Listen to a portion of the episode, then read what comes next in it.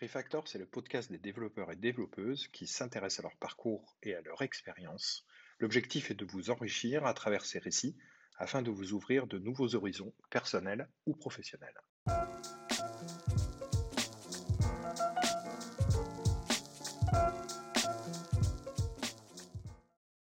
Alors aujourd'hui, je reçois Philippe Charrière. Euh, Philippe, bonjour. Bonjour.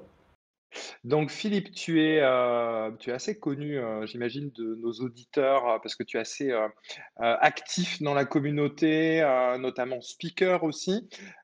Tu as le poste de Senior Technical Account Manager IMEA chez GitLab, une entreprise aussi bien connue de tous les développeurs et les développeuses. Est-ce que déjà tu peux nous expliquer en, quoi consiste ce rôle de technical, Senior Technical Account Manager? Oui, alors senior, euh, c'est juste euh, parce que ça fait deux ans et demi que j'y suis. C'est pas forcément associé à mon âge, même si je suis classé dans les seniors. Euh, alors, pour raccourcir, on dit TAM chez nous, pour Technical Account Manager. Et à quoi on sert? On est un peu comme un concierge pour nos clients stratégiques. Et s'ils ont une question et qu'ils savent pas qui l'a posée, ils viennent vers nous. La plupart du temps, s'ils ont un problème technique, ils sont censés aller au support parce qu'ils payent pour le support, mais ils oublient de demander au support. Donc, euh, mon rôle, ça va être de leur dire, ben, faut aller au support, de les aider aussi à, par rapport au support, s'il y a, un problème, si euh, il faut escalader. Euh, des fois, je peux servir de support si ça tombe sur un sujet que je connais.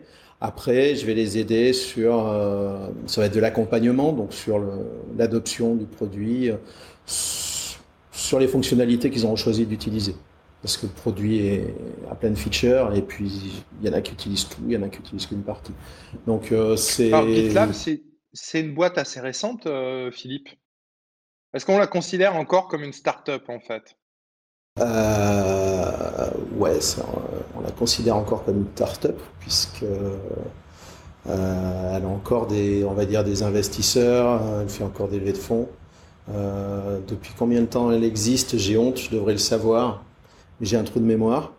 Euh, je dirais que ça fait une, une petite dizaine d'années. Ouais, j'allais dire ça aussi. Non, pas tant. Ouais, euh, à, à vérifier quand même. Ouais, parce que finalement, Git, c'est pas si vieux que ça. non.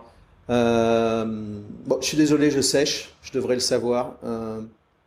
Si tu me poses une très longue question, je ferai une recherche Ouais, ouais. Euh, au- Aujourd'hui, dans, dans, dans ce milieu-là, il y a les deux gros, les deux gros concurrents, euh, GitHub et GitLab. Moi, c'est comme ça que je le vois en tant que Ouais. user finalement. Atlassian aussi. Ouais, Tu as Atlassian avec Bitbucket. ouais. Bah, on- ouais. Alors, je sais pas, mais moi j'ai l'impression que c'est un peu plus confidentiel, sauf depuis le. Parce que Bitbucket, c'était pas indépendant au départ, au départ, il me semble, et ça a été racheté par Atlassian. C'est un truc comme ça, J'ai non? toujours euh, connu euh, Bitbucket dans Atlassian parce que ça a été un des premiers acteurs à fournir euh, des solutions on-premise. Et euh, du coup, il y avait pas mal de startups qui avaient du code, on va dire, secret. Ils voulaient pas le mettre à l'extérieur, donc ils choisissaient Atlassian pour ça. Euh, et puis, euh, Atlassian est présent grâce à Jira, et des fois, certaines personnes veulent avoir la, le, pa- le package complet, ouais, tout à Hmm. fait. Et puis, euh, on a aussi... euh, alors, c'est peut-être plus, euh, j'allais dire franco-français ou une partie de l'Europe. Il y a Tulip aussi, D'accord. propose un outil le même style. Et, qui, on- et dont on entend parler. Ce marché des outils de versionning, euh, il est, euh, il est très récent finalement. C'est quand même relativement, en, en tant que produit euh, de vente, etc. Parce qu'avant, tu avais quoi? Tu avais SVN, tu avais CVS et tous ces vieux trucs. CVS, il y avait d'autres produits. Euh, en fait, ça existait avant. Il y avait, alors, j'ai malheureusement oublié euh, les noms, mais euh, tu avais des produits qui étaient aussi issus de, du monde COBOL ou du gros système, Mhm, qui servaient à faire du versionning aussi. mhm. Euh, et ensuite, il y a d'autres produits qui sont sur des niches. Tu as Perforce, par exemple. Ouais. Alors, c'est, c'est plus récent, mais qui est pas mal utilisé dans l'industrie des jeux parce qu'ils ont de gros assets et euh, ils sont obligés de les, de les pousser en conf aussi. Et Git est pas forcément. euh, Git commence à, savoir utiliser les gros fichiers avec Git LFS, mais c'est tout jeune. Euh, donc, euh, c'est pas forcément la meilleure, euh, le meilleur outil pour faire ça. En tout cas, pour fonctionner comme fonctionne une boîte de jeu, par exemple, qui va tout balancer et ça va être des terras de, données. Ouais. Donc, si on, si on revient, toi, un, petit peu sur ton parcours, je sais que tu as démarré, euh, pas forcément dans la tech au tout démarrage, pas du tout dans la tech en fait. Euh, plutôt. Euh, un peu, c'était dans une boîte, c'était quand même dans une boîte de logiciels. Mais euh, euh, au démarrage, démarrage des études, c'était plus. Euh, ah, démarrage des études, oui, exact. Finance, marketing, management, etc. Non, même pas. Il te manque un truc en fait. Ou alors j'ai pas mis mon, mon, CV ou mon LinkedIn à jour correctement. j'ai commencé par des études liées à la biologie, en fait. je ferais prépa vétérinaire donc ce qui n'avait strictement rien à voir. Et puis après, j'ai bifurqué sur euh, effectivement une école de commerce avec une spécialisation gestion finance. Et pour m'apercevoir qu'en fait, je m'amusais plus, euh, plus en informatique, en fait. En fait, j'utilisais l'info, mais je me suis aperçu que jamais je serais commercial. Alors, c'est ce que j'ai dit à l'époque, et je l'ai quand même été euh, quelques fois. Mhm. Euh, mais que je voulais faire de l'info en fait. Donc j'ai repris une partie de mes études pour euh, avoir un diplôme euh, informatique. Est-ce que tu es un, un, geek de, de, de, la première heure en mode. quand, quand, je veux dire par là, je veux dire, est-ce que tu es vraiment un, pur développeur à la base, t'aimes coder, développer encore oui. Et tu as commencé. enfin, c'est vraiment ça qui t'a mis l'envie d'aller vers l'informatique. Tout à fait. En fait, avant même de faire des, de la bio, donc j'avais fait, ça n'existe plus maintenant, ça doit être Sciences et Vie de la Terre, un truc comme ça, mais j'étais en terminale D. Mhm. Mais avant même de faire ça, euh, je programmais déjà. J'ai commencé avec une euh, TI 57. Donc, euh, il y a plein de gens qui savent même plus, même pas à quoi ça ressemble. C'était une petite machine à calculer de chez Texas Instruments. après, je suis passé, je suis resté Texas un bon moment. Donc, j'ai utilisé un TI 99 4A. Donc c'était ces ordinateurs familiaux que tu pluguais sur ta télé avec la prise Péritel. Mhm. lui, il avait déjà un super clavier. Et puis tu avais des, des, cartouches, de, c'était aussi une console de jeu, tu avais des cartouches de jeu, tu avais une cartouche de programmation. Euh, par contre, il fallait, euh, il fallait enregistrer tes programmes sur des cassettes audio. Ouais. Et, euh, j'ai pas mal bossé avec. J'ai eu un Auric aussi, j'ai eu un Canon XO7, là c'était les débuts de, la mobilité. C'était un portable qui faisait la taille d'une demi-feuille à 4. Par contre, il devait faire 5 cm d'épaisseur. C'était pas super discret. Tu avais le droit de l'amener en, cours, mais euh, en, DS ou même pour le bac, euh, on te regardait de travers. Même si ça respectait les specs, c'était quand même une grosse babasse avec euh, un clavier AZERTY. Il y avait déjà des cartes de mémoire qui te rajoutaient des langages. J'ai fait du, force avec. Euh, je sais même plus à quoi ça ressemble, je ne plus en, plus en écrire. Il y avait pas mal de basiques, il y avait un écran euh, cristaux liquide avec euh, lignes, je crois, tu pouvais faire des pixels dessus. Je repompais, il y avait un magazine qui s'appelait Loriciel qui devait sortir tous les mois, je crois. En fait, c'était que des listings et tu passais ton temps à recopier des listings. Ouais, ça me fait penser au Linux, Magazine, Linux Magazine de l'époque aussi où tu. C'est ça. Tu avais plein de listings et tu ça commençait sur le bas de la page, tu tournais la page pour récupérer le code d'après, tu le copiais. Tu sais, avais moins accès à Internet et tu n'avais pas forcément le copier-coller. De toute façon, ah bah, le truc n'était pas, pas y avait... Ouais. ouais. Mais j'avais pas Internet, moi. Ouais. Enfin, personne n'avait Internet. Parce que je te parle d'un truc qui date d'avant 85, je crois. Ouais. Donc, euh, ça. C'est 10 ans avant, euh, 10 ans avant l'Internet, en fait. Avant vraiment qu'il commence à y avoir un peu de lignes euh, en France, quoi. C'est ça. Euh, et, tout ce qui est arrivé après, c'est des choses auxquelles je rêvais quand j'étais petit, mais que je rêvais plus comme euh, ce qu'on voyait dans les films de science-fiction. Ouais, ouais. Plein de, plein de lignes de code, des interfaces IHM de, de fou, euh, où tu les bougeais avec les mains. Des là. appareils tactiles, ouais, tout ça. Et, à la jamais Minority Report. Et je me serais pas douté que ça irait aussi vite. Ouais. Est-ce que tu sens qu'il y a une, une accélération dans la tech, toi qui la regardes maintenant depuis quand même plus de 20 ans? Euh, et, qu'est-ce qui fait qu'on peut rester encore euh, accroché finalement, enfin quelque part Qu'est-ce qui fait qu'on n'est pas euh, dépassé par cette accélération de la tech d'une manière générale? Est-ce qu'il y a une accélération Oui, parce qu'en fait on apporte plus de puissance, plus d'outils aux gens, donc forcément il se crée des nouveaux besoins. Certains sont probablement pas forcément utiles et puis d'autres le sont. Mais comme on augmente, on a maintenant, euh, alors c'est lié aussi aux capacités de production, mais on a, on peut avoir de la mémoire à beaucoup moins cher, euh, alors encore que ça, fluctue. Euh, on peut avoir beaucoup plus de puissance facilement.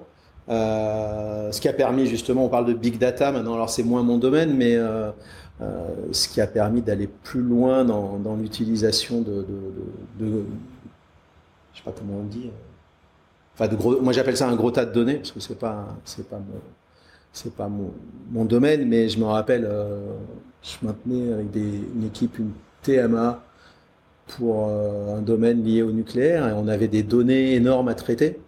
Euh, on faisait passer un ETL dessus, mais le traitement pouvait durer une semaine, alors que maintenant, bah, si ça fait un quart d'heure, c'est que il y a quelque chose qui va pas, quoi. Donc, oui, je pense que ça s'accélère toujours, mais parce qu'on on gagne en puissance. Ah, peut-être qu'après, il y aura, ça va peut-être stagner, je ne me rends pas compte. Euh, il y a des choses sur lesquelles on, on progresse moins vite qu'avant, je pense. Parce que tu prends les langages, euh, il n'y a pas temps d'évolution. Les langages existants, il n'y a pas tant d'évolution que ça. Les, les, les, besoins restent les mêmes. On, bon, après, on a vu l'apparition du fonctionnel. Encore, le fonctionnel existait avant. C'est juste que c'est devenu à la mode. Ouais, avec le LISP, euh, euh etc. Ça existe depuis un moment dans, ouais. Euh, dans tout ce qui est euh, monde de la recherche et de l'enseignement supérieur. Mm. Euh, Mais peut-être que le fait de donner. De... Maintenant, c'est de plus en plus facile d'avoir accès à l'information et puis les gens en donnent plus d'informations. Mm -hmm. Vois, GitLab, par exemple, on met quasiment tout en ligne. Tout en Donc, open source. Y a... Ouais, tout en, enfin en open source ou accessible, parce qu'il y a des choses, des fois c'est des discussions sur un event qu'on va préparer, sur une stratégie qu'on peut avoir. Alors c'est discutable, est-ce que c'est bien de parler d'une stratégie en public ou pas? Je, Ah, je sais vous pas. avez cette, euh, cette, euh, cette politique un petit peu du tout transparent, c'est ça? Ouais. Qui vient, ouais, des, qui vient des Américains hein, finalement, hein, qui est assez, euh, assez récente, mais c'est quand même très très anglo-saxon et plutôt américain comme philosophie. Bah, tous, nos, tous nos manuels euh, sont en ligne, nos roadmaps sont en ligne, euh, les, les, issues sont, dont on discute sont en ligne. Alors après, si c'est des issues euh, spécifiques à un client euh, enterprise, ouais. elles, elles seront confidentielles parce Bien que sûr. le client n'aime pas forcément. Après, tu as des clients qui acceptent de contribuer euh, de manière publique sur d'autres d'autres issues, mais oui, oui, on est super transparent. Hein quand il y a quelques années, j'ai bossé chez GitHub et un jour on tombe sur des issues publiques de GitLab et en fait on, a un peu rigolé ou ricané parce ouais. qu'on pensait que l'admin avait fait une erreur. Ouais. Et, de, et il donnait plein, il y avait plein d'informations. Vous et en étiez fait, tombé sur un trou de sécurité, quoi. Voilà, et en fait pas du tout. C'était euh, voulu. C'était des conversations qui restent publiques. Ouais. Oui, parce que toi, et ça, je l'ai su après. Toi, tu as été euh, à la fois euh, GitHub et GitLab. Ouais. Tu as fait les deux. Enfin, pas à la fois. Enfin, non. Pas en même temps. Tu as été GitHub puis, euh, puis GitLab. Voilà. En, avec un passage chez Clever Cloud entre les deux. Ouais. Euh, je, je, je, regarde qu'il y a beaucoup d'expérience. Tu as, as, as, presque as 25 ans d'expérience dans la tech. Euh, c'est ça. En alternant entre des rôles euh, parfois euh, euh, technico-commerciaux, parfois plutôt vraiment techniques, et ensuite aussi d'autres rôles qui sont du domaine de, de la chefferie de projet, du management de projet, etc. Je vois aussi que tu as quelques passages dans, ces, dans plusieurs ESN différentes, d'ailleurs des grosses, des plutôt mmh. grosses. Dans, dans Certaines sont devenues mes clients. Ah oui, c'est rigolo d'ailleurs. Ouais. D'accord. Mmh. Euh, dans, dans, toutes ces expériences, tu as des. Euh, comment on fait pour durer euh, si longtemps Parce que finalement, on dirait que si tu veux, tu as, as, as, choisi plein de petites. Tu as choisi plein de choses comme ça. tu as un peu papillonné, mais pas dans le sens péjoratif. Ouais. Hein, vraiment, non, non, je pas mal. Et tu as pris vachement, vachement de choses. Et, et euh, alors que certaines personnes en fait vont avoir des, des, des, tracés beaucoup plus clairs, tu vois, développeur, je vais rester développeur ou chef de projet, machin, etc. Toi, tu es allé dans plein d'endroits différents. Alors la première question, c'est bah, pourquoi en fait Philippe Charrière, il est allé un petit peu comme ça dans tous ces endroits-là? Et puis finalement, dans quel rôle euh, euh, tu t'es senti vraiment bien Et, et, euh, et euh, voilà, si tu pouvais nous en dire plus, parce qu'il y a quand même des différences importantes, tu vois. Ah oui, oui, je suis d'accord. Alors, euh, donc j'ai commencé, j'ai commencé comme technicien, commerce, technicien commercial dans une boîte d'édition, euh, mais c'est surtout que j'ai pris le premier job qu'on m'a donné pour euh, finalement m'émanciper de mes parents, payer moi-même mes factures. La boîte, je la connaissais déjà parce que j'avais été en stage. Mhm. Le job de technicien commercial était intéressant parce que t'as pas à faire du commerce, hein, c'est plus à aider les commerciaux J'étais aussi au support, j'allais faire des formations. Donc ça, ça m'a dégrossi, ça m'a permis de discuter avec des gens, de rencontrer des gens en vrai Mhm. et de parler avec eux. J'étais plutôt d'un naturel timide et parler devant de, plus d'une personne, c'était un, un peu une angoisse pour moi. C'est là que tu as, j'ai soigné ça avec réfléchi les à... années, Tu commençais à te former pour devenir speaker dans le futur. sans le savoir. Ouais. Mais j'ai pris, disons que le fait de pouvoir donner des formations à des, à des gens qui n'étaient pas forcément techniques, parce que moi, mes clients directs étaient essentiellement des garagistes. Ah oui. Donc, euh, tu vois, tu arrives. Déjà, la première fois, tu fais l'erreur d'arriver en costume et tu arrives à l'atelier, donc tu fais rigoler tout le monde. Euh, et après, tu, as, tu dois parler et démystifier, on va dire, certains sujets avant de, de passer au, au manip technique euh, à des gens qui connaissent pas le domaine, en fait, ou très peu. Donc, c'est un sacré exercice. Mais euh, moi, j'étais quand même, je voulais vraiment faire du développement, donc. euh, euh, j'ai fait ça un an et après, euh, mon patron a accepté de me mettre dans le... Il m'a formé, il m'a mis au bureau d'études. Et c'est là que j'ai refait du, du développement pendant, pendant plusieurs années. Mhm. Selon les entreprises ou les missions où j'étais, je pouvais avoir des responsabilités plus ou moins élevées. Donc ça allait de développeur, je ne me pose pas de questions, à des fois du management, mais qui n'était pas forcément du management humain, c'était un management de, de, parc logiciel par exemple. Euh, J'avais un portefeuille produit ou des choses comme ça. Je continuais à organiser les formations en plus du développement. Euh, et alors, comment je suis arrivé en, en chefferie de projet? Euh, J'étais, alors c'est il y a longtemps, en fait, je voulais gagner plus d'argent. Et tu voyais partout dans euh, lesjeudis.com et compagnie. euh, Qu'il fallait passer manager pour gagner plus. il fallait être, voilà, il fallait être chef. Il y avait marqué chef dedans. Bon, tu te fais plein d'idées sur ce que, ce que, ce que ça peut être.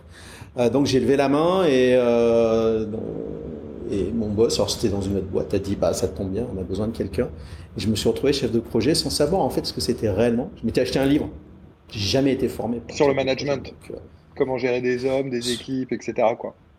Ouais, alors non, moi alors comme je suis un technicien, j'ai même pas regardé ça. Ah, gestion de projet, très, euh, Gantt. euh, Gestion de projet, tu vois, voilà, ouais. ouais, les, euh, même les formules, euh, le chiffrage, euh, les tâches, bon, un peu pour avoir le vocabulaire et pour comprendre.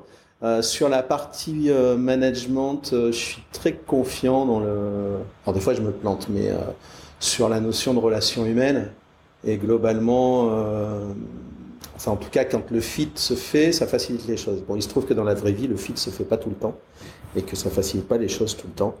Euh, mais euh, j'ai eu énormément de chance. Euh, mes premiers projets dans cette boîte, j'avais que des, des cadors, des personnes qui étaient super fortes techniquement, qui étaient totalement autonomes. Donc en fait, mon, j'avais juste à relever les compteurs entre guillemets, aller discuter avec euh, le client, euh, à prendre les fessées à la place de mon équipe. Mais mon job était pas compliqué parce que les gars produisaient et produisaient bien. Et quand il y avait un bug, quand je dis les gars, c'est j'avais euh, j'avais une équipe euh, total, complètement masculine. Hein, c'est pas une, erreur de ma part. Et donc ça se passait bien. Les seules fois où ça a été difficile, j'avais des très bons et il y en avait certains qui avaient qui avaient qui étaient j'ai pas le bon terme, on va pas dire caractériel, quoi, mais qui, euh, globalement, s'ils avaient décidé de faire euh, ce qu'ils voulaient et pas comme tu le souhaitais, bah, ils disaient d'aller te faire voir. Donc ça, tu commences à apprendre ta première gestion de, de, de l'humain, mais sur les cas particuliers. Donc j'ai pas eu d'angoisse à ce moment-là sur euh, le projet va pas marcher, c'est une catastrophe. J'ai eu plutôt des petits moments d'énervement avec des gars euh, qui me prenaient de haut parce que techniquement ils étaient meilleurs que moi ou euh, qui me disaient mais de toute façon tu peux pas comprendre, c'est pas la peine qu'on t'explique, euh, des choses comme ça. Donc, il y a deux, soucis là. Il y a le, souci du développeur qui manque d'humilité et qui pense qu'il est Dieu. Et de toute façon, voilà, c'est lui qui. Et puis du développeur têtu qui dit non, mais de toute façon, c'est comme ça qu'on fera. Parce que j'ai décidé de le faire comme ça. Et, ça va souvent ensemble d'ailleurs. Dans ce, même profil, on le trouve souvent comme ça. Et malheureusement, c'est pas forcément au, bénéfice du projet ou de l'équipe. Voir. C'est ça. Mais après, on arrive toujours à. On s'en sort. On s'en sort. On arrive souvent à discuter. Après, euh, après euh, bah, des fois, euh, tu n'as pas d'autre solution que de, de faire un, switch de personnes dans l'équipe ou des choses comme ça. Mais il y a plein de solutions et tout peut se faire, on va dire, dans, dans la douceur. Alors, ça, tout des, enfin, quand tu avances en âge, tu apprends à faire ça plus calmement. Mmh, avec du recul. Par contre, des fois, tu peux être, ouais, par contre, tu peux être moins patient. Mais quand tu avances en âge, tu gagnes en compétences et des fois, c'est plus facile de t'affirmer. J'ai eu d'autres projets plus tard où euh, les gars, il y avait sur mon fond, il y avait marqué chef de projet, donc ils se sont dit de toute façon, ils ne comprend rien. Et ils m'ont fait une espèce de semaine du bisutage en me racontant mais des trucs juste énormes, pensant que je comprenais rien hein, à ce qu'ils faisaient. Et euh, donc j'ai attendu, j'ai passé ma semaine à les écouter et après je leur ai fait leur semaine de bisutage. Revenir sur un, truc tout à l'heure, tu as dit je suis passé manager parce qu'à un moment donné j'ai lu dans un bouquin bon, bah, de toute façon, euh, il faut qu'il y ait marqué chef. Euh, et euh, il y a une question de, il y a une question d'argent derrière, en fait, il y a une question de thunes. Exactement. et je trouve que je, je, mets ça en rapport à. Ça, c'est un peu l'état d'esprit à la française. C'est-à-dire, si tu veux progresser dans la tech, en termes de salaire, au bout d'un moment, il y a une espèce de plafond de verre. Et si tu veux dépasser ce plafond de verre, en fait, bah, il faut que tu passes un peu chef et que tu passes dans la chefferie et que tu deviennes chef, etc. Ce qui n'est pas le même état d'esprit euh, dans les pays, notamment aux États-Unis, euh, où certains développeurs peuvent devenir développeurs seniors et gagner beaucoup plus que leur, entre guillemets, chef. C'est ça, c'est tout à fait ça. Alors par contre, ce plafond de verre, quand tu l'as dépassé, tu peux décider de changer de, de, direction. Ça explique un peu mhm. mes zigzags. Euh, parce que tu vas hériter des angoisses que peut avoir un chef de projet ou un directeur de projet. Parce que ça, t'es pas formé à ça dans les écoles. On t'explique pas. tout le monde veut être chef de projet en sortant d'école d'ingénieur, par exemple. De toute façon, on t'explique euh, Gantt, PERT euh, et deux, trois formules, et puis après, c'est tout. Mais euh, on t'explique pas que tu peux péter un boulon, que tu vas pas choisir ton équipe à chaque fois, que tu vas avoir des clients qui vont être un peu particuliers, euh, qui vont revenir sur ce qu'ils ont dit et te menacer si tu refuses de le faire, alors même si c'était pas écrit.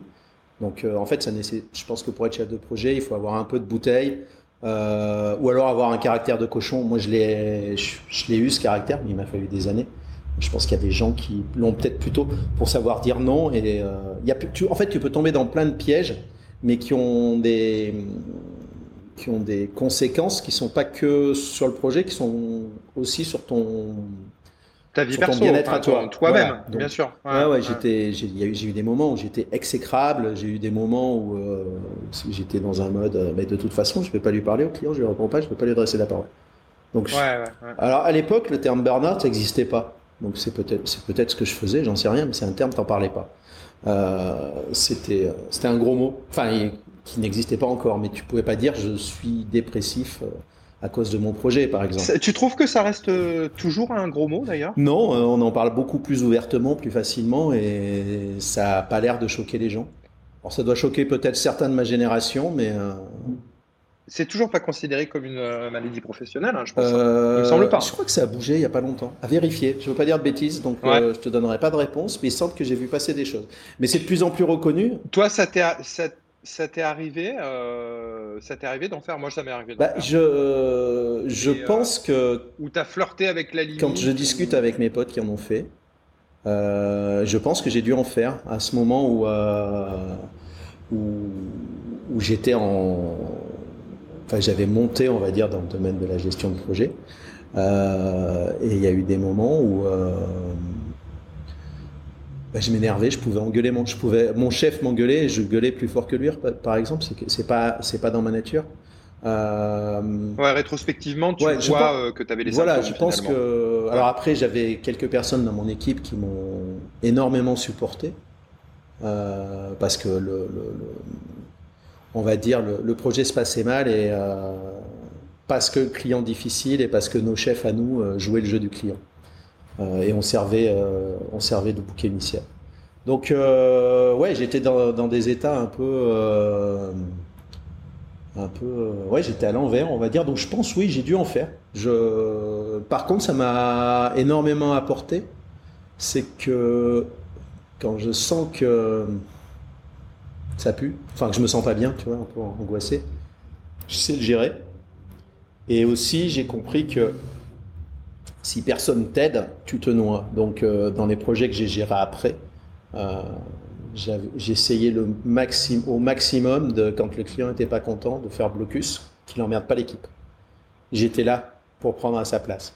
Mais ce qui me gênait pas, parce que quand tu as une équipe qui sent qu'elle ne va pas être, enfin qu'elle est protégée, euh, elle bosse correctement et euh, elle peut rattraper tout ce qu'il y a. Donc ça, fait un équilibre. Euh, je pense que quelque part, c'est pas une aventure que tu as envie de vivre, mais c'est peut-être bien quand même de d'en avoir eu au moins un pour, euh, pour comprendre, pour sentir venir déjà, et puis aussi pour euh, faire attention aux gens avec qui tu bosses. Et puis trouver le, job aussi qui va bien. Hein. Parce que ça peut arriver à euh, le burn-out, ça peut arriver à, tout âge, ça peut arriver sur des juniors, ça peut arriver sur des, euh, sur des gens qui sont seniors. Euh, ça peut arriver. Euh, là, je le vois, on a quand même, on est en plein milieu d'une pandémie, etc. Il y a plein de gens qui ont fait du, du télétravail, mais donc du coup qui ont bossé 10, 15, 20% de plus, voire des, des, parents qui ont eu les gamins en même temps à la maison et qui devaient malgré tout, qui étaient en face de leur patron ou de clients qui leur demandaient de fournir autant. alors qu'en fait, quand tu as tes gamins à la maison, tu peux juste pas faire du 100% ça n'a pas de sens, euh, surtout s'il n'y a pas d'école euh, ou que l'école est assurée à moitié. Euh, donc fatalement, il y a plein de gens aussi qui sont passés soit proches, soit carrément dans le burn-out ces derniers temps. Et ça revient un petit peu sur le...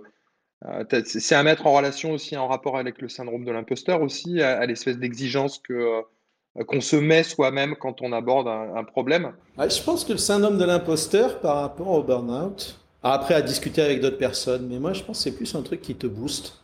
Tu es inquiet parce que tu te dis, ben, en fait, c'est pas moi le spécialiste, c'est les personnes à qui je parle, elles connaissent mieux le sujet que moi, et ça te booste pour avancer.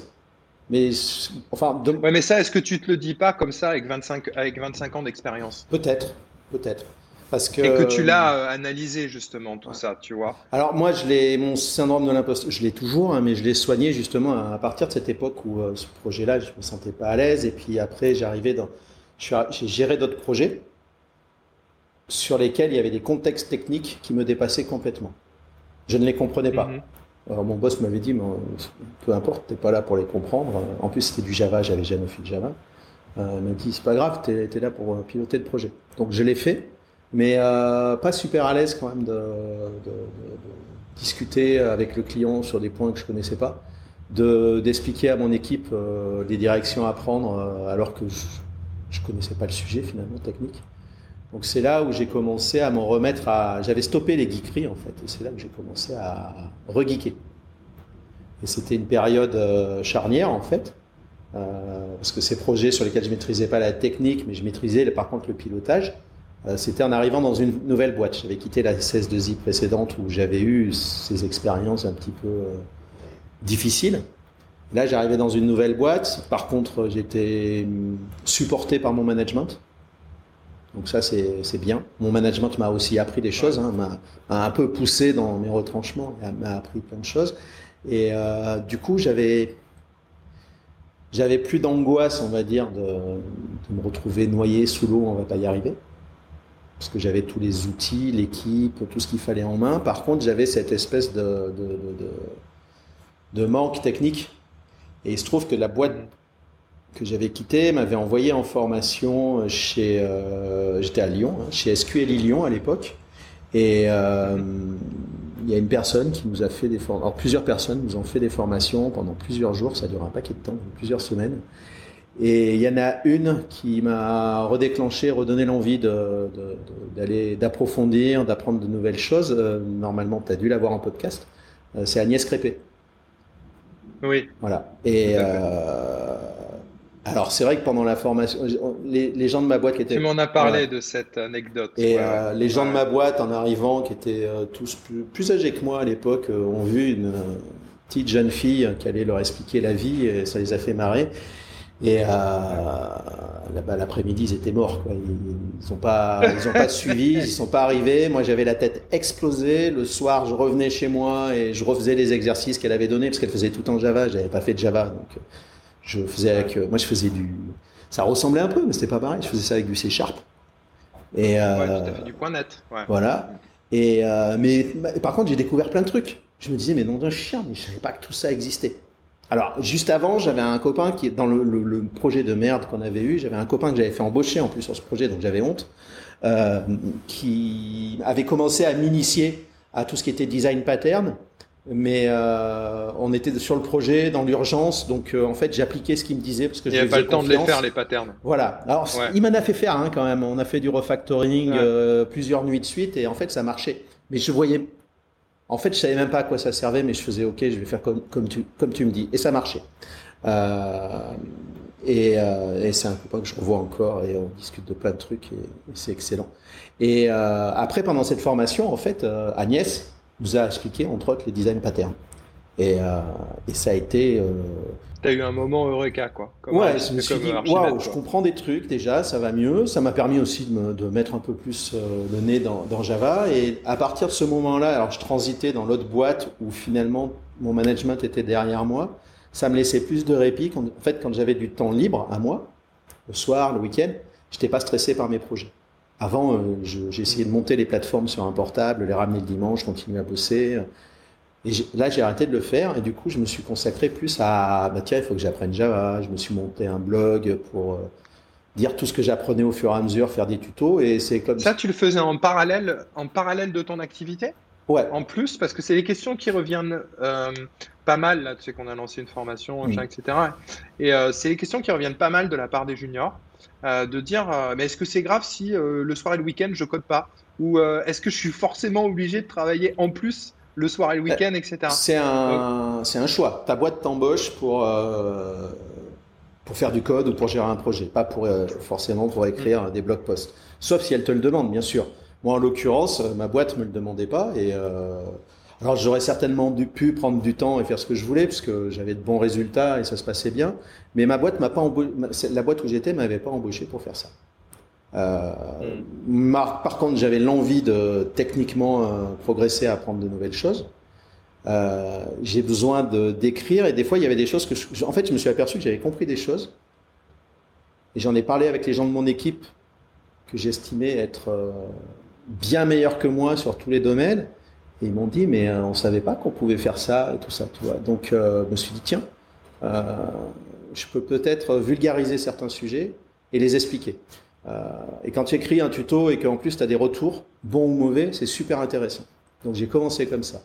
Et, mais je faisais ça, j'ai toujours fait ça en dehors du boulot. Euh, Après, j'ai eu des boulots où on m'a demandé de, de, de contribuer euh, techniquement. Euh, j'ai eu de grosses discussions avec mon boss qui voulait que je contribue euh, sur le. Alors moi, il me payait pour ça, donc il voulait que je contribue sur le blog de la boîte. Je disais OK. Oh non, mais, par contre, euh, je disais, ce que je fais en dehors du boulot, tu peux faire du copier-coller si tu veux, mais je le fais sur mon blog perso. Mais il voulait que je demande, j'étais censé animer les communautés, il voulait que je demande en fait à certaines communautés techniques de la boîte d'écrire des blog posts sur le blog de la boîte, mais en dehors des heures de travail.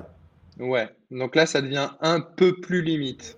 Voilà, je lui ai dit, il en est hors de question. Je peux même les motiver à écrire des blog posts en dehors de leurs heures de travail, mais sur leur blog à eux, parce que c'est leur euh, personal branding en fait. Ouais, c'est leur, ouais, ouais, ouais, personal branding, tout à fait. Et pour les gens qui disent, mais moi, je je veux pas geeker euh, en dehors de, des heures de boulot.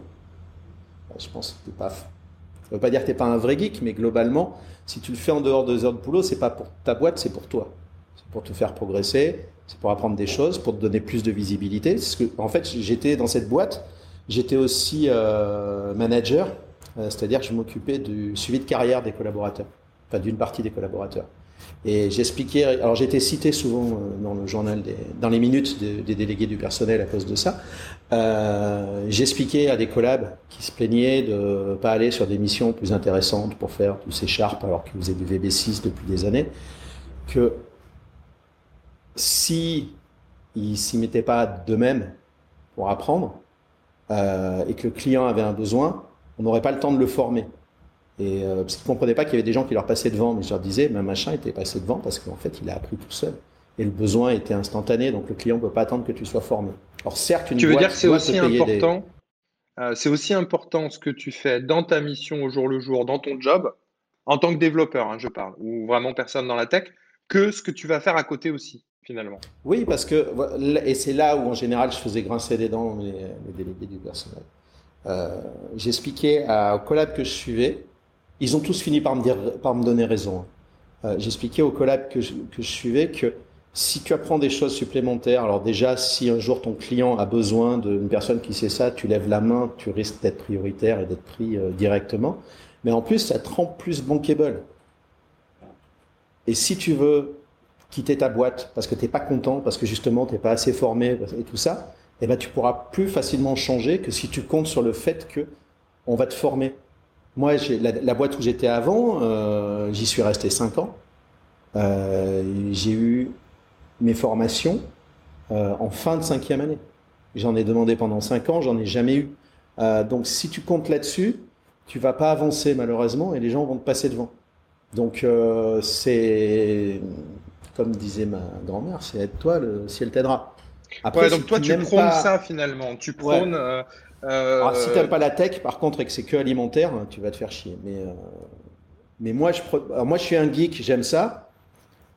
Et, et, je continue à me former à plein de choses tout le temps, même si c'est pas obligatoire pour mon boulot, parce que ça pourra éventuellement me servir dans mon boulot. Ah, tu vois, je suis pas censé connaître Kubernetes. Il faut que je connaisse les termes de base, mais euh, si mon client a un problème sur Kubernetes, c'est pas mon, c'est pas directement mon problème, c'est pas moi qui vais aller mettre les mains dans, dans ces clusters ou, je ne sais quoi. Bah, j'apprends quand même à me servir de Kubernetes parce que déjà je vais mieux comprendre ce qu'il y a. Euh, et puis je sais pas de quoi l'avenir sera fait. Euh, et ça pourra toujours me servir. Donc, euh, parce que on est dans un monde alors c'est comme ça depuis longtemps, mais j'ai l'impression que ça devient de plus en plus dur avec les, années, notamment quand tu, enfin, notamment avec le marché.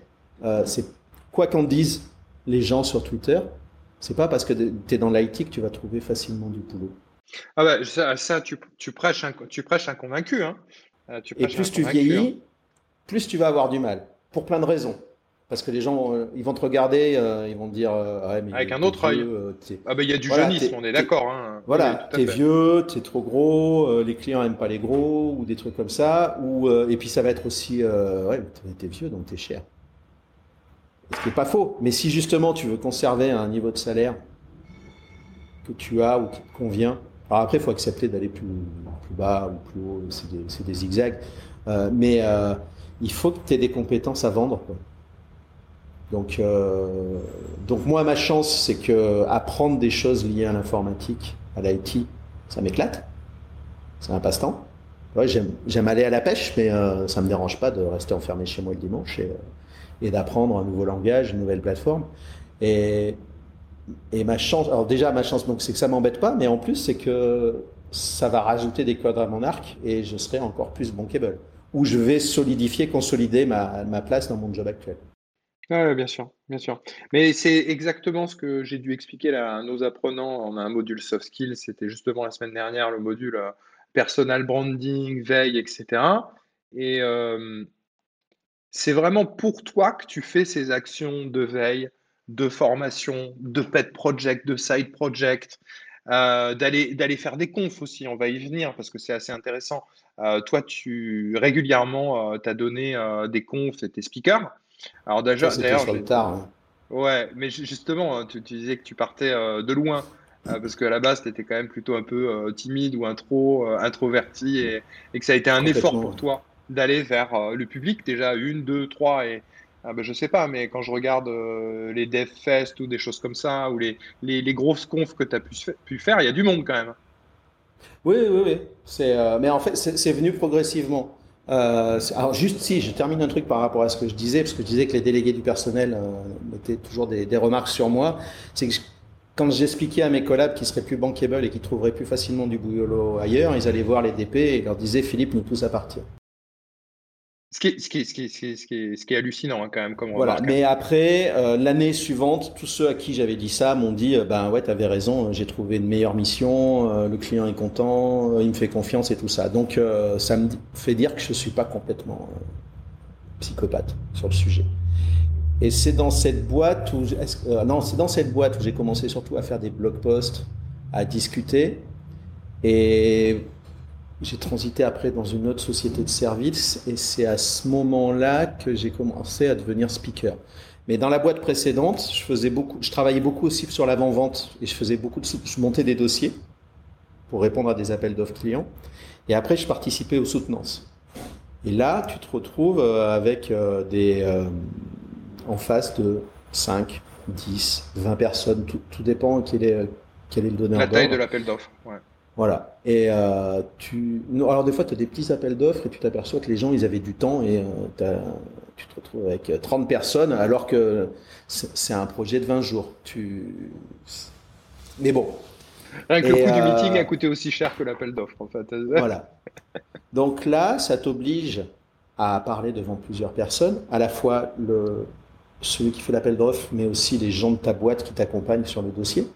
Qui te juge et pour lequel euh, tu mets dans la balance euh, quelque chose quoi. Tu vois. Tout La ça- réussite d'un projet exactement. potentiellement. Ouais. Côté client, enfin côté prospect, tu peux tomber sur des gens qui sont très désagréables pendant la soutenance et qui seront très sympas après. C'est le jeu et te poser des questions qui te mettent en défaut.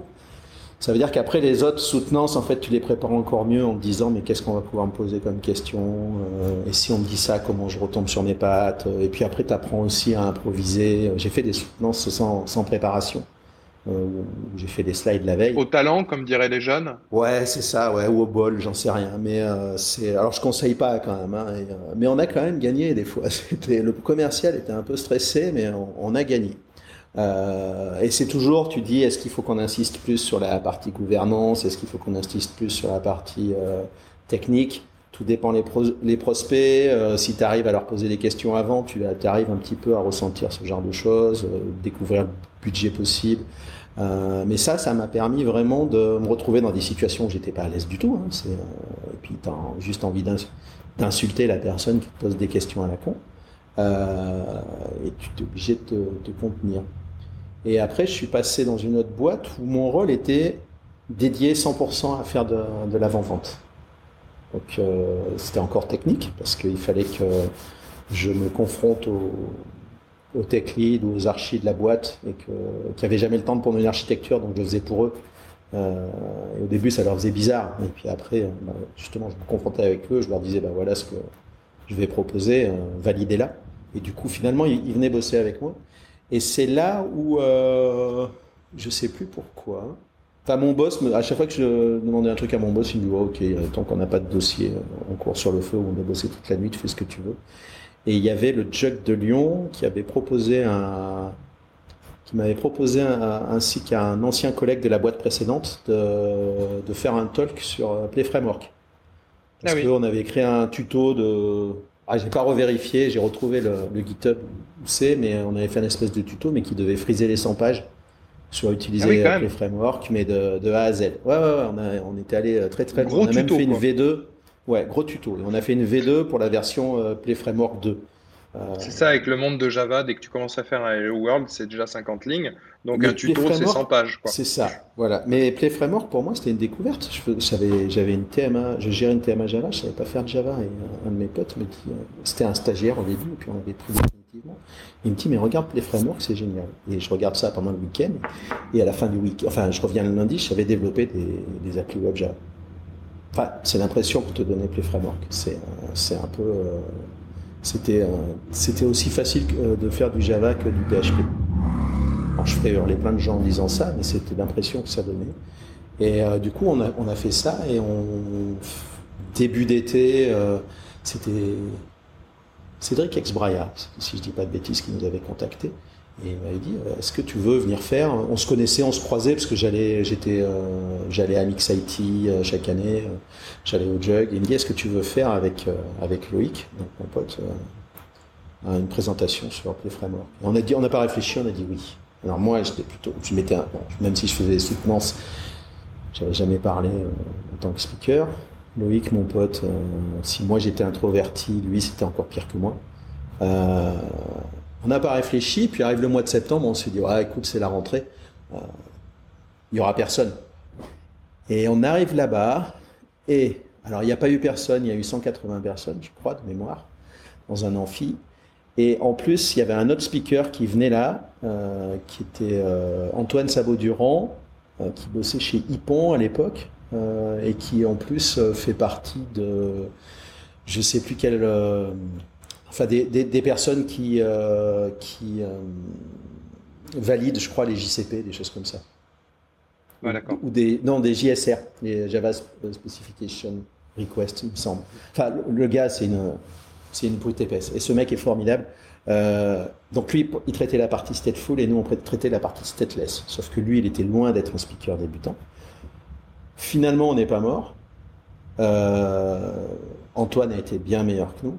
Euh, mais on a passé le truc. Et puis Antoine nous a dit, mais continuez, c'était sympa. Alors moi j'ai mis un an à me réécouter, hein. j'ai toujours refusé de ah l'enregistrement. ouais ouais, je pouvais pas, j'y arrivais pas. Euh, et Antoine, ouais, euh, me dit, essayer de continuer. Euh, je suis sûr que dans pas un jour, on se verra à Devox. Et donc, je suis passé dans l'autre boîte précédente. J'ai fait des talks à Softcheck, qui était un Mixit suisse, à Genève.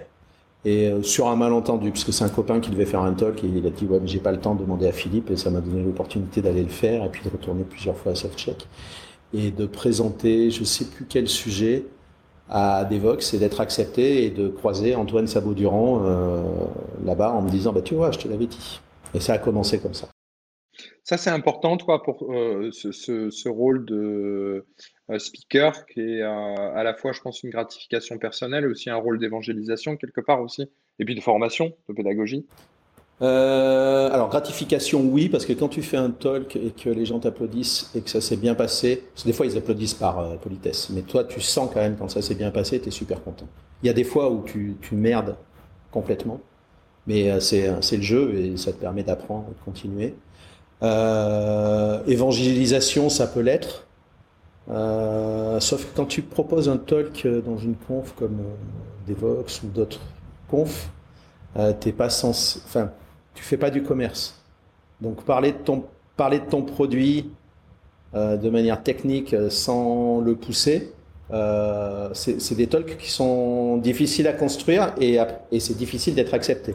C'est possible, mais après, euh, qu'est-ce que tu disais euh Alors moi, c'était aussi une, espèce de thérapie, entre guillemets, d'autothérapie pour soigner euh, ma timidité. Après, tu prends un gros kiff hein, quand même au bout d'un moment et tu re, après tu revois les gens. Une drogue, en fait, hein. Ça marche plus ton alibi là, de dire c'est une thérapie pour la, timidité au bout d'un moment. Mais tu, tu, finis par te faire une bande de copains, tu t'aperçois que les gens qui sont tu voyais comme des, speakers stars, en fait, euh, ben, ils sont super gentils, ils s'occupent de toi, ils te donnent des trucs et ils t'aident, ils te font avancer. Euh, donc ça, c'est bien. Après, qu'est-ce que tu, tu m'as dit Formation aussi, non? Ouais, formation, parce que tu fais quand tu fais des talks euh, techniques, finalement, les gens qui viennent assister à ces confs, ils viennent aussi prendre de l'info aussi. Ouais, alors là, ouais, mais alors tu vas surtout donner de l'information. Alors j'aime bien faire des talks où les gens puissent repartir avec un truc un peu clé en main, mais quand tu fais un talk de 30 ou 45 minutes, c'est difficile. Après, il y a un autre exercice qui est bien, c'est les préparer des workshops. Ouais. Et euh, mais par contre, c'est long à préparer, c'est fatigant à donner, et tu as un c'est beaucoup plus compliqué, de personnes. Par contre, c'est super formateur, hein, parce que tu faut que tu essayes de penser à toutes les merdes que tu vas avoir et qui vont t'empêcher de le donner. Et ça, euh, c'est un super exercice et tu deviens fou. À chaque, à chaque fin de workshop, euh, je dis plus jamais je le ferai. Mais je suis trop con et je, et je recommence. Euh, c'est. Ouais, parce qu'en fait, tu es obligé de penser à tous les, tout l'ensemble des possibles des effets des mots qui peuvent se passer. Ouais. Et mm. il y en a toujours un autre qui se passe en fait. C'est toujours un truc. C'est ça, mais après, tu sors d'une autre galaxie. Parce que les gens me disent, mais t'as pas besoin d'avoir un, cluster Kubernetes sur ton laptop ou sur un, serveur que tu amènes avec toi. Tu t'en montes un sur GCP ou sur OVH. Je fais, ouais, mais si t'as pas le Wi-Fi, tu fais comment? Mm. Donc on te répond, mais il y aura toujours le Wi-Fi, et puis ben, ça tombe sur le jour où toi, tu n'as pas le Wi-Fi, des choses comme ça. Donc faut, faut vraiment, euh, quand tu veux faire un workshop, il faut être motivé et penser à plein de trucs. Et euh, j'en ai qui sont 100% passés euh, très bien, et puis j'en ai d'autres, c'était des, tu te dis, c'est pas possible, je, veux, partir, je veux plus être là. Dis-moi Philippe, je, voyais ta longue carrière, je me posais une question en me disant, pourquoi il n'a pas monté de boîte? Pourquoi à un moment donné, euh, il n'est pas devenu entrepreneur? Ouais, euh, parce que j'ai toujours pas trouvé l'idée. Alors j'en ai monté une, mais c'était parce qu'au début chez GitLab j'étais euh, contracteur, enfin freelance. GitLab embauchait pas en France, donc j'avais monté ma boîte. Je l'ai pas fermée en me disant peut-être que j'aurais une idée géniale. Alors des idées géniales, hein, j'en ai plusieurs par semaine. 12 par jour. Voilà, et en fait, pour m'apercevoir qu'elles sont pas géniales du tout. Il y en a, j'ai mis du temps à m'apercevoir. Tu, tu, codes pendant des semaines, et puis tu te dis, en fait, euh, ça n'a pas d'intérêt. Et euh, ou des fois, euh, ou des fois, je me dis, ouais, peut-être c'est bien, mais quand je vois l'énergie qu'il faudrait que je dépense pour pousser le truc, avec une, un pourcentage de chance que ça marche, tu te dis, ouais, c'est pas la peine je m'éclate dans le boulot que j'ai. J'ai pas, j'ai pas le besoin. On t'a proposé, euh, par exemple, il y a des gens qui t'ont proposé des associations ou de venir être euh, partenaire, euh, associé dans une boîte, que ce soit sur le plan technique ou sur le plan commercial ou sur d'autres plans. parce que ça peut arriver, ça aussi. Ouais, c'est qu'il y a plein de co-founders qui cherchent des, des, des partenaires finalement. Ouais, c'était plus ou moins le cas quand j'étais chez Clever Cloud. Hmm. Voilà. C'est, euh, Mais le euh, qui est une boîte qui marche super bien. En ce ouais, ouais, tout à fait. Mais le job que j'ai eu, alors c'était pas le job que je devais avoir, mais pendant l'onboarding, la personne qui était censée devenir le directeur commercial a dit euh, Je comprends rien à ce que vous faites, donc je vais pas rester. Donc Quentin m'a dit Ouais, tu fais de l'avant-vente, le commerce c'est pareil, et je me suis retrouvé directeur commercial de la boîte ce qui m'a permis de voir ce que c'était, ce qui m'a permis de faire des choses qui étaient bien, mais je pense qu'il y a des gens qui sont bien meilleurs que moi pour faire ce job-là. Et en plus, ça ne m'intéresse pas du tout. C'est, euh, il y, a, y, a, une partie qui m'intéresse, mais en fait, la partie qui m'intéresse, c'est la partie avant-vente. Et je savais déjà faire.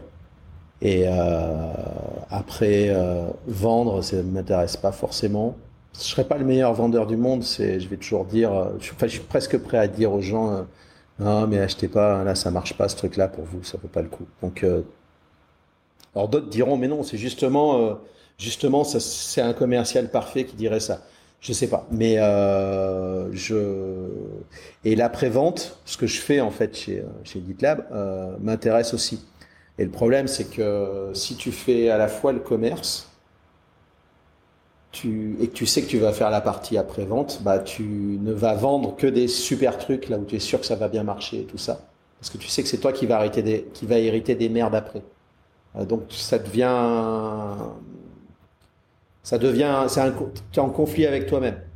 Et donc moi chez Clever, je faisais l'avant-vente, la vente et l'après-vente. Donc euh, c'était un peu compliqué. Donc il y avait des trucs que je que je voulais pas vendre. Tu as hum, vécu là, cet euh, épisode pandémie, confinement, machin, etc.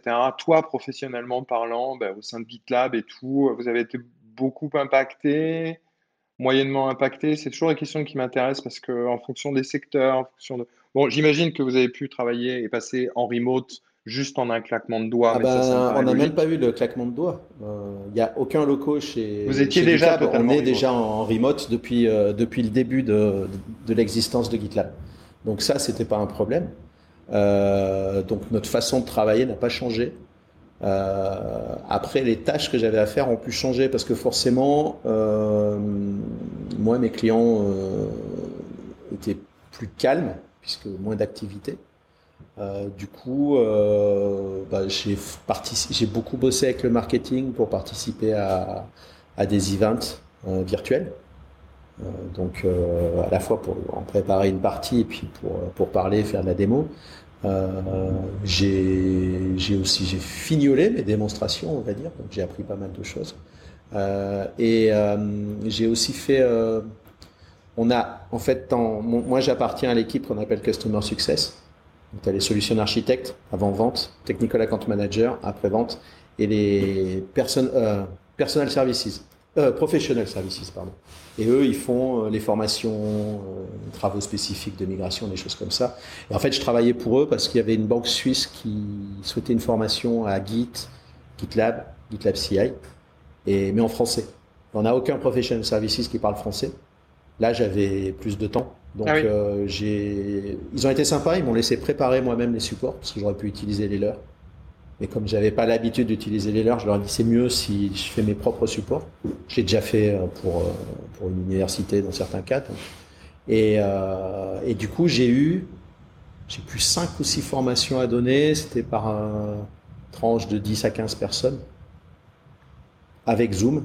Donc finalement, ce que tu veux me dire, c'est que ça a peu impacté, la pandémie quelque part, ça a peu impacté à la fois l'organisation et le boulot de, GitLab, quoi, d'une manière, d'une manière générale. Quoi. Ça n'a pas été. Euh, bah, ça n'a pas changé grand-chose. Non, ça n'a pas changé grand-chose. Moi, ça m'a fait faire des choses en plus. Alors après, je sais pas, euh, moi forcément, les commerciaux chez nous ont un peu plus bataillé parce que bah, les, les, clients étaient, euh, étaient en mode confiné. Donc, pas force. Alors, dans mes clients, j'en ai pas vu en mode panique. Parce que quand même, des boîtes qui utilisent du, du GitLab, euh, C'est-à-dire que normalement, euh, au niveau IT, service euh, info, il y a quand même une culture. C'est un peu sérieux. Ouais, ça, il n'y a pas eu de mode panique. Il y en a qui sont passés plus ou moins vite en, en mode, en mode euh, remote, mais full remote. Voilà. Mais par contre, ça, pour certains, ça ralentit, on va dire, leur, leur activité.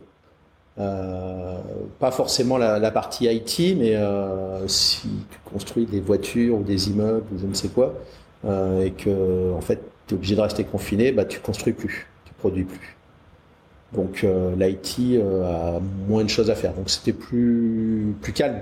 Donc et forcément, j'imagine qu'il y, aura un impact budgétaire euh, parce qu'on voit aux informations que la, telle boîte euh, a perdu tant d'argent, telle boîte va licencier tant de personnes. Donc il y aura un impact. Pour l'instant, on ne le ressent pas vraiment. Ah, quand on a des discussions. Vous, ça continue à, à, recruter, à recruter, par exemple, chez euh, J'ai pas regardé dernièrement, mais on, a, on est monté très très haut. Parce que moi, quand je suis arrivé il y a deux ans et demi, on était un peu moins de 300, et là, on doit être 1300. Mais euh, ouais, y a, y a, j'ai vu. En deux ans et demi, vous êtes passé de, de, 3, de 300 à 1300. C'est ça. Et j'ai vu qu'il y avait encore des, euh, des, des, postes qui, euh, qui s'ouvraient. Mmh, mmh, mmh. Donc, euh, donc je ne sais pas si ça a la rapidité que ça a eu, mais il, y a encore, il y a encore du monde. On, a encore besoin de monde. Ouais. Tu es, es, optimiste, toi, pour l'avenir? Bah, alors de base, je suis d'un naturel pessimiste, hein, parce qu'il faut toujours un pessimiste dans, dans une équipe, pour, pour, pour calmer celui qui est un peu trop speed. Mais euh, ouais, je suis plutôt optimiste, même si des fois je suis désespéré devant la bêtise des gens, mais euh, en ce moment, dans, la façon dont ils réagissent à, ce qu'on peut leur soi-disant imposer. Mais euh, ouais, je suis plutôt optimiste parce qu'on est quand même arrivé à se mettre en ordre de marche pour des Français en plus, on est bordélique, mais se mettre en ordre de marche pour se confiner, pour se déconfiner, pour plus ou moins respecter les règles. Euh, l'économie va. Il y a, y a peut-être des portions d'économie pour qui ça va mal se passer, mais je pense qu'il y, y, a des gens qui vont arriver à, à se réinventer. Donc, euh, ouais, je serais plutôt, plutôt optimiste. Après, je suis pessimiste sur d'autres choses, mais qui n'ont rien à voir avec l'IT. C'est plus sur les montées de violence qu'on peut voir en ce moment, des choses comme ça, euh, sur laquelle j'ai pas, j'ai pas la main en plus, et que je, des trucs que je maîtrise pas. Donc ça, euh, je suis, je suis un peu un peu désabusé et pessimiste sur ce sujet-là, mais sur la partie, notre job à nous dans l'IT en tout cas, euh, ouais, je suis optimiste. J'ai vu quand même qu'il y avait. Alors c'est pareil, j'ai une vision assez limitée hein, par rapport à, mon entourage ou ce que je vois dans mon quartier finalement, euh, qu'il y avait pas mal de, commerçants, comme les restaurateurs, euh, boulangers, tout ça, qui ont su aussi changer leurs habitudes, mettre des choses en place et continuer à, à vivre, pas aussi bien qu'avant, parce que forcément tu as moins de monde, mais euh, qui ont su trouver des solutions. Donc, euh, ouais, pour moi je suis assez, euh, je, suis assez optimiste, mais il y aura des, il y aura, des gens, il y a, enfin, il y a des catégories de deux métiers qui vont souffrir plus que d'autres, ça c'est sûr.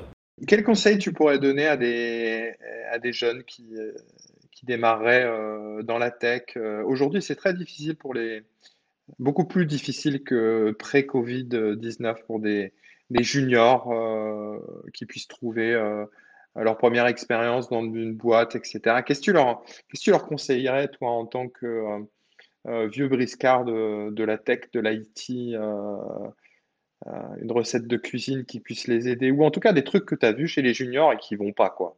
Il faut qu'ils changent, quoi. Alors, ce que j'ai vu n'est pas forcément une généralité, hein, mais il, faut garder un côté humble.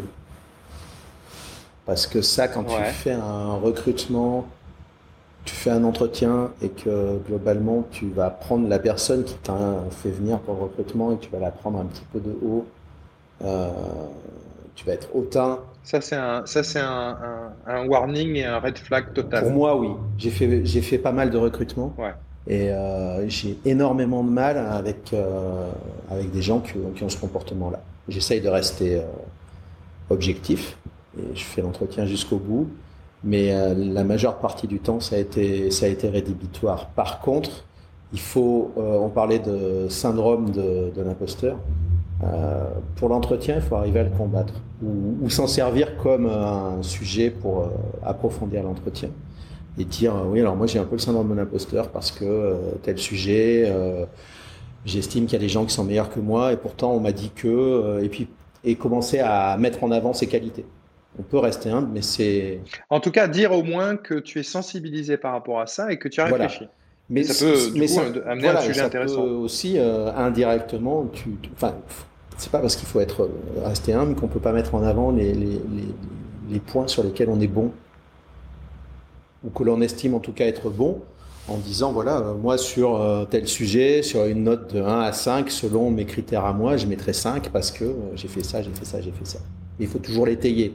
À savoir en fait finalement voir ses, ses, points forts et ses points faibles et les regarder en face. Alors il faut se mettre deux trois petits points faibles de côté parce qu'il y a toujours la question code justement quels sont vos points faibles. Oui, qui, voilà, mais tu as vos défauts, vos qualités. Il y a, tous au moins posé une fois, mais qui est toujours la même question. Voilà, mais il y a un paquet de réponses qu'on a donné à ça, donc euh, c'est euh, c'est pas si compliqué que ça. Il faut dire, je sais pas, euh, je suis très, je suis têtu ou je suis pugnace parce que je lâche jamais l'affaire. Et finalement, tu retournes le, ta, ton défaut en qualité. Mais euh, après, je dirais que ben.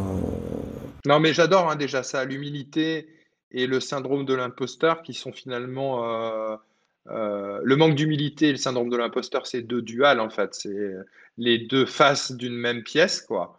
Euh, et, je trouve que c'est très intéressant. Et il faut continuer à, apprendre. Ça, il faut bien. Ça, il faut le savoir. Si tu rentres dans la tech et que tu n'es pas prêt à apprendre tout le temps, il faudra quitter la tech à un moment faire chef de projet. Probablement. Non, non, mais il y a ça, dépend. J'ai connu des des gars et des nanas brillants qui étaient des pilotes de projets euh, hors pair, qui ont piloté des centres de services, euh, qui arrivaient à galvaniser les équipes et les auraient suivis euh, jusqu'en enfer, et qui connaissaient plus rien à la technique. Il y a des gens qui sont faits pour ça. Même sans connaître la technique, ils sont des, pilotes exceptionnels et, et c'est bien, il en faut. Moi, le problème, c'est que si je connais pas le sujet, si je le maîtrise pas, je me sens pas à l'aise. Donc, euh, je vais pourrais le faire, mais euh, je serais peut-être, je serais pas malheureux, mais je serais pas complètement heureux. Ouais, maîtriser, euh, maîtriser ton truc. Écoute, Philippe, on arrive à quasi une heure de d'échange tous les deux. j'étais ravi de, de et j'espère, je pense aussi que nos auditeurs le seront bah, aussi, faire un peu plus ta connaissance. ça m'a fait plaisir. J'aime bien avoir tant des juniors que des seniors, que euh, des hommes, que des femmes, que des devs, que des gens qui étaient devs, qui, sont, qui ont changé, etc. Je trouve que c'est euh, cette richesse euh, qui rend la tech si intéressante, notamment quand on s'intéresse un peu plus aux personnes qui sont derrière et pas simplement qu'à la tech. qu'on parle pas simplement que de Kubernetes, c'est on, parle vraiment aux vrais gens derrière. Merci beaucoup. Merci à toi, ça m'a fait plaisir. et à très bientôt quand tu passes sur mon Je n'hésiterai pas. Oui, oui, oui, j'espère bien. Merci Philippe. Merci à toi. Salut. Vous êtes développeur ou développeuse, vous souhaitez vous former sur des frameworks JS modernes comme React ou Node. Retrouvez nos formations Flint Academy en cliquant sur le lien en description.